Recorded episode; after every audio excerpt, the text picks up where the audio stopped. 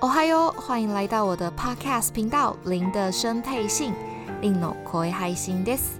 你将可以从这个 Podcast 频道中更深入了解你所不知道的日本琐事，经由事件部接收到时事、素人专访的放送，来了解日本甘苦谈。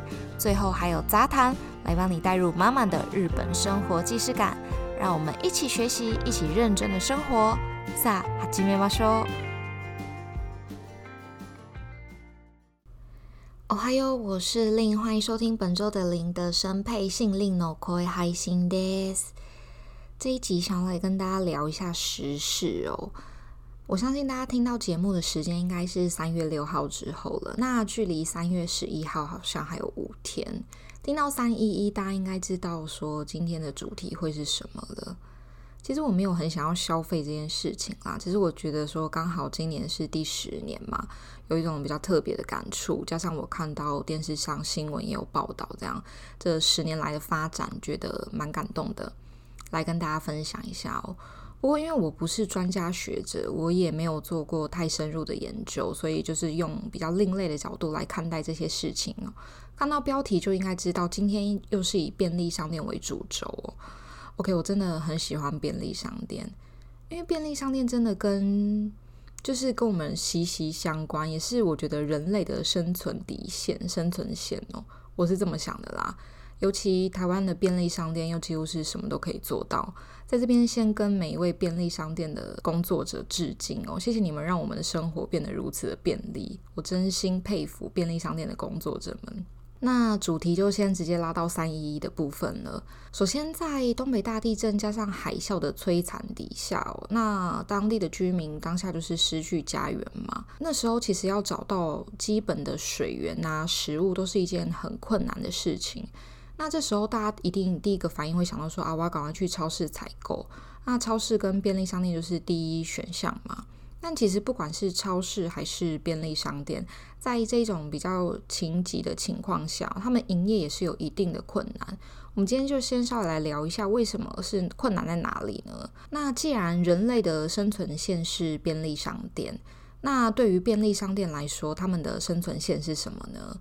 我个人觉得答案会是电力耶，因为便利商店一旦失去电力啊，会非常的困扰。冰箱没有电，那些冷冻食品可能会坏掉。那你买冷冻食品，你也没有办法再加热啦。加上收银机不能使用。以前古老一点的时候，可能商品上面都还会有贴那种价格，有没有？比如说三十块、四十块这样子，就是白白的那种价格贴签。但现在都数位化，就全部都是用条码去扫的。那一间便利商店大概都有三千到四千种商品哦。我相信正常的人，即使是老板，也没有办法完全记住这些商品的价格。光是这一点真的就够呛了。你不知道商品价格的情况之下，又没有电力，你失去了收银机，还不能用就是收银机去帮你就是加减法，你必须要用计算机人工的计算。在这一种非常惶恐的情况下，大家都在排队，快点快点，我要买东西。这种压力底下，到底谁可以按计算机按按到完全不出错？加上日本的税金又这么混乱。觉得真的很了不起哦。再来就是库存的问题啦。那普通的情况下，便利商店都会有十五天的库存量，不管是食物还是日用品都是哦。但是如果在发生灾害的情况下，通常一两天就会被耗尽了嘛。那这个时候就是需要补货，但是因为停电，所以没有办法用叫货的系统去叫货。你想要从没有灾情的地方叫货过来，也没有办法，就是查询到说，诶，现在商品到底在哪里呀？然后它的情况怎么样啦？进而去推演出我的营业情况。如果哪一天真的发生了灾害的话，大家有需要到便利商店或者是超市去采购物资的话，请务必互相体谅哦，真的，我觉得这个真的很重要。上述的内容其实就可以看出来，就算是真的很便利的便利商店，尽管是受到灾害，也是一样非常维持、非常难维持运转的。那在这个十年之中呢，便利商店有因为三一一这件事件而做出什么样子的决策，以及进步到哪些地方呢？虽然说我觉得便利商店的命根是电力啦，但这一点也却是最难克服的。相较于电力之下，关于物资啊、库存啊、食物等等这些东西可以进步的空间就比较大哦。那先从龙头的 Seven Eleven 开始说起好了。那小七它因为三一一事件而加强了他们的运输系统，比起以前呢、啊，现在的运输情报更加的能够 r e a 就是反应快速的反映出来哦。像是比如说配送的物品的货车，它走哪一条路，它在哪一条路停滞了，它可能是车坏掉了等等的情报，都可以非常快速的供应给任何人来查询。我说我指的任何人是店里面的关系者这样子。那还有另外一个系统的 App 是可以提供各个。分店的老板就是店长使用的，在灾害发生的情况下，可能会店里面也可能会有损害嘛，所以能否继续营业的判断，还是必须要交给现场的工作人员哦。那使用这个 app 的话，就可以由店家去操控，告诉大家说现在店里是什么样子的情况，是可以继续营业的呢，还是必须要强制的停业，或者是如果我。停业了，但是我学我可以马上再为大家服务了。这样子的公告也可以快速的让总公司或者是普罗大众知道哦，方便大家更容易掌握准确的资讯，还有最新的资讯。整体来说，Seven Eleven 就是提升了技术面。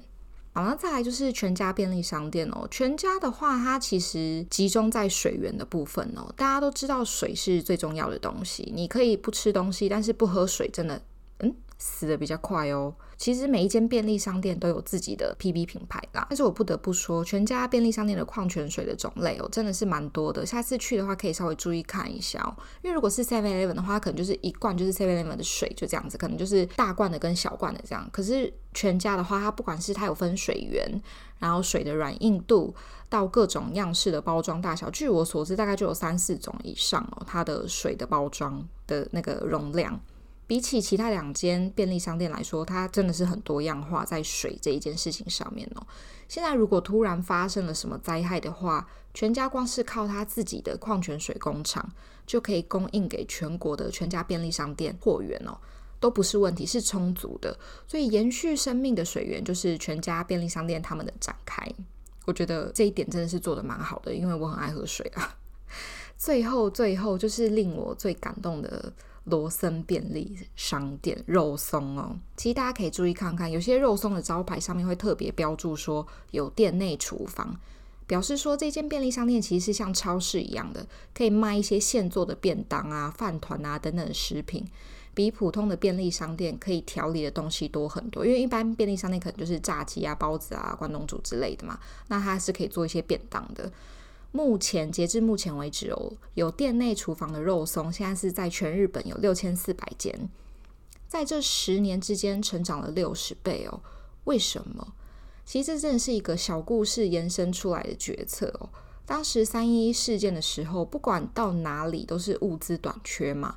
那一般的便利商店商品也都是售罄的状态。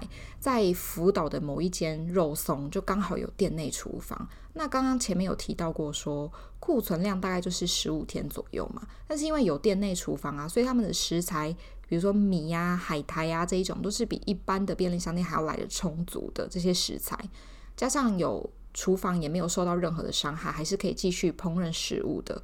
在这种紧要关头下，大家情绪真的非常的崩溃，然后又很饿的时候，肉松它就制造出了很多手作饭团来续命哦。就因为这件事情，罗森得到了一个启发，下定决心要拓店，拓展什么样子的店？有店内厨房的罗森哦，来防范这些事情。其实听到这个肉松的故事，我当下是觉得说。哇，原来从一个手作饭团就可以影响到一整个集团的决策跟一整个集团的发展呢。所有事情真的都是环环相扣的哦，一定是有原因的啦。那不管如何，这前三大间便利商店十年间都成长了非常的多。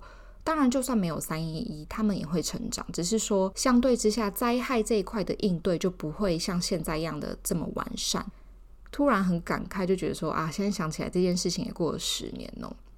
不过感叹归感叹啊，我还是要稍微说一下我对三一一的就是感觉哦。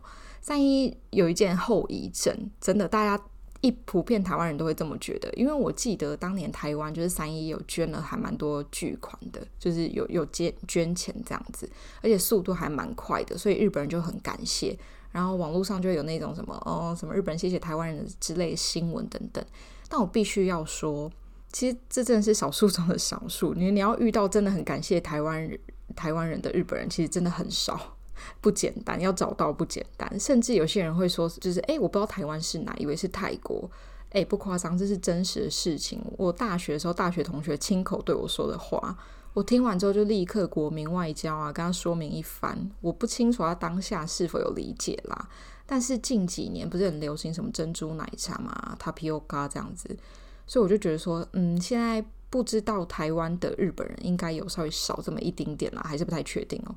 不过我为什么会想到这件事情，是因为有些长辈啊可能会听到说，哦，来日本读书，来日本工作，或者是哦，你住日本了，就说，哎哎，我们当初三一帮助他们很多，哎，他们是不是都对台湾人比较好，很吃香哦？哎呦，其实真的没有啦，就是他们就是对一跟一般的外国人是没有任何两样，甚至可能比金发碧眼的还差，你知道，就是比较崇洋。好。最后的最后，想要提醒大家，如果在三月十一号有空的话，可以上网搜寻一下日本的雅虎。那你到日本的雅虎引擎之后呢，搜寻三点一一，就是三一一，搜寻一次日本的雅虎就会捐十十元日币给还有需要重建的地方哦。所以大家如果三月十一号有空的话，可以就是稍微做这件事情啦。好啦，以上就是本周的内容。如果你有任何的疑问，或者是有任何想听的主题，都可以 Instagram 私讯我哦。感谢您收听这个礼拜的林德生配信，我们下周见，马达来修。